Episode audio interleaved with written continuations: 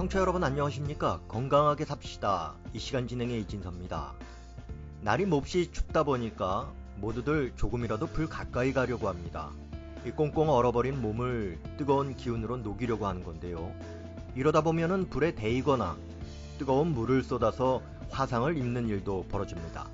오늘은 화상의 정도를 분류하는 기준은 뭔지, 그리고 화상을 입었을 때 알아야 할 것은 어떤 것이 있는지에 대해 동의사 강유 선생님의 도움 말씀 듣겠습니다. 선생님 안녕하세요. 네, 기자님 안녕하세요. 이 보통 화상을 입으면은 병원에서 몇 도 화상이다 이런 말을 하지 않습니까? 이것을 좀 쉽게 설명을 해 주시겠습니까? 네, 화상의 정도는 세 가지로 말합니다.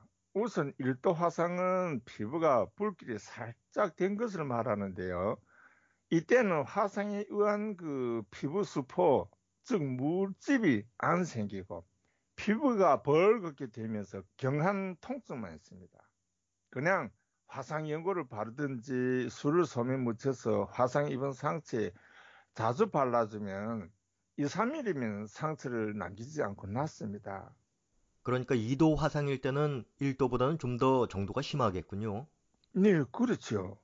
2도 화상일 때는 피부에 물집이 생기고 벌겋게 되면서 통증이 있습니다.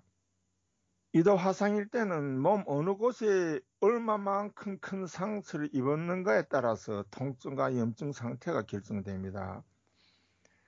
북한에서는 평양을 제외하고 주거 형태가 하모니카식 그 연립주택이고 난방이 구멍탕을 그 사용하기 때문에 아이들과 주부들이 화상을 많이 입는 것으로 알려졌습니다.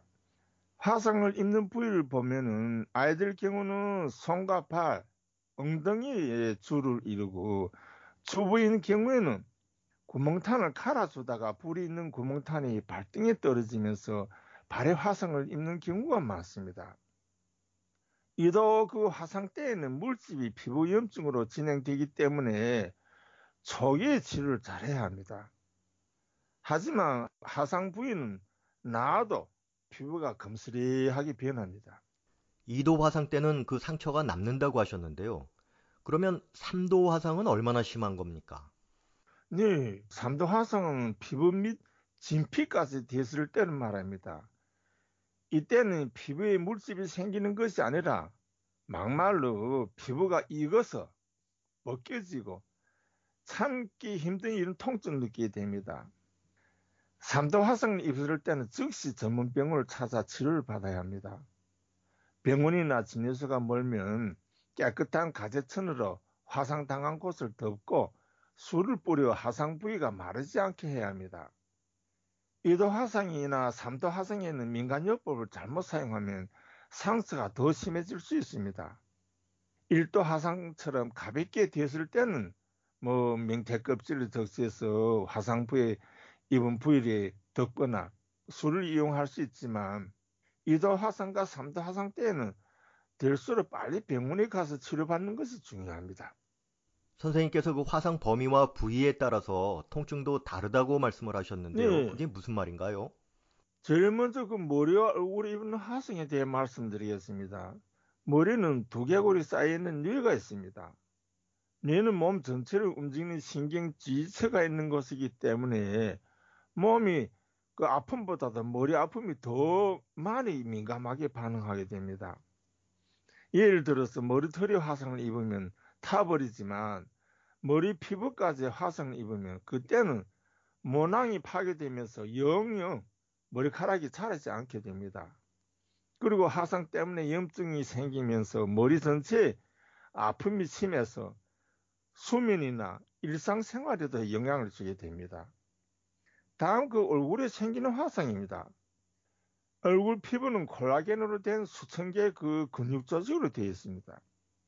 화상을 입은 곳이 어느 부위에 있는가, 그리고 몇 도 화상인가, 이런 데에 따라서 얼굴 형태의 변화가 되고, 웃고 우는, 그리고 즐거움과 분노를 나타내는 표정이 변하게 됩니다.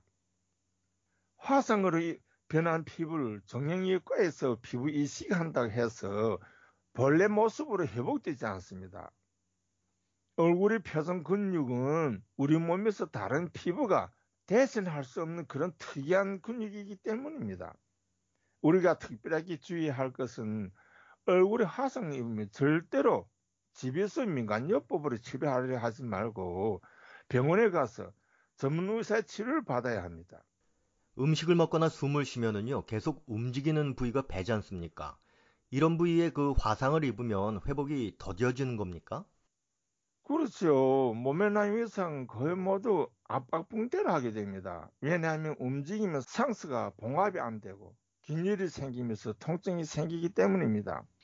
배에 생기는 화상은 주로 뜨거운 물이 되거나 화재로 인해서 화상을 입는데 배에 화상을 입으면 피부가 연하고 움직임이 심하기 때문에 상처가 잘 낫지 않고 아픔이 굉장히 심합니다.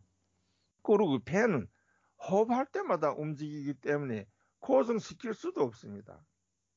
이렇게 화상 입은 곳이 움직이는 신체 부위에 생기면 좀처럼 낫지 않고 아픔도 그마치 심해지기 마련입니다. 특히 생활하는데 어려움이 많습니다. 이런 화상은 대부분 병원에서 그 입원해서 치료를 받아야 하는데 모든 화상이 그러하듯이 감염되지 않도록 최선의 노력을 해야 합니다. 일도 화상을 제외하고는 나머지 화상 감염 없이 나는 사례가 거의 없다고 해도 무리가 아니라고 생각합니다. 2도 화상부터는 감염을 제일 조심해야 하니까 그 민간요법을 쓰는 것은 오히려 위험할 수 있다는 것을 명심해야겠군요. 예, 그렇습니다. 2도나 3도 화상 근육이나 폐 지방 조직이 두터울수록 감염이 깊이 생기기 때문에 살이 많은 궁둥이나 허벅지 화상 감염이 되지 않도록 하면서도 전문병원 치료를 받아야 합니다. 욕창이 생기는 이유도 살이 많은 위치인 궁둥이와 허리에 많이 생기기 때문에 병원에서도 그렇지만 집에서 만약 병간호를 한다면 자주 상처를 통기시키고 화상처가 한 곳에 놓이지 않게 해야 합니다. 위상 중에서 그 감염이 제일 많이 발생하는 것이 화상입니다. 화상을 제대로 치료하지 않으면 폐혈증으로 진행돼 생명이 위협할 수도 있습니다. 그 옛날에는 화상으로 피부가 벌겋거나 물집이 생기면은 간장이나 된장을 바르지 않았습니까? 그 이유는 뭔가요? 예, 예전뿐만 아니라 진료소가 몰리는 농촌 마을에서는 지금도 화상이나 위상으로 생긴 피부에 간장이나 된장을 바릅니다. 옛날에 만드는 된장과 간장은 소금을 넣어서 더운 날씨에도 변하지 않게 하려고 소금 농도를 높게 했기 때문에 위상으로 생긴 상처가 감염되지 않게 할 수도 있습니다. 그러나 지금 북한에서 만드는 간장과 된장은 화학적으로 만드는 것이기 때문에 화상이나 위상에 그 생긴 상처에 바르면 염증이 더 심해질 수 있으므로 된장과 간장을 사용해서는 절대로 안 됩니다. 또 이렇게 떠도는 말을 들어보면요. 화상을 입으면 술을 상처에 바르고 또 마시라는 그런 민간요법도 있는데요. 옳은 겁니까? 네, 화상 입으면 즉시 술을 마시고 화상체에 술을 소에 묻혀 발언하는 민간요법이 있습니다. 이 방법은 1도 화상과 2도 화상 때 효과를 보는 것으로 나타났습니다. 술은 혈액순환이 잘 되게 하고 또 화상으로 오는 통증도 경감해주고 화상떡이 몸이 퍼지지 못하게 할 목적으로 사용할 수 있습니다. 술은 그 소매 묻혀 상처에 바르는 것은 통증도 진정시켜주고 상처에 염증이 생기지 않게 하는 효과도 있습니다. 화상 초기에는 술 한두 잔 마시고 상처에 술을 바르면 도움이 되지만 치료는 병원에 가서 받아야 감염을 막고 상처를 최소화할 수 있습니다. 그 가벼운 화상에 사용할 수 있는 민간요법이 있다면 어떤 것이 있을까요? 네, 화상에 사용하는 민간요법은 대체적으로 일도 화상 때 사용하는 것입니다. 일도 화상은 피부에 수포도 없고 피부가 벌겋고 통증도 경하기 때문에 상처가 염증으로 번질 가능성이 거의 없습니다. 이때는 집에서 담근 간장이나 된장을 발라도 되고 술로 상처에 발라도 상처가 낫는 데 도움이 됩니다. 또 다른 방법은 이 밥을 떡이 될 정도로 이어서 화상 입은 곳에 바릅니다.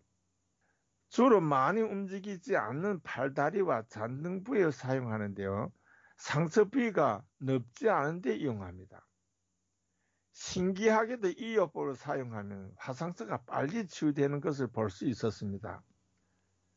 그리고 샘터에서 자라는 수초를 화상 입은 곳에 덮으면 통증도 사라지고 흉터도 남기지 않, 고 그 완치된다는 보고도 있었습니다.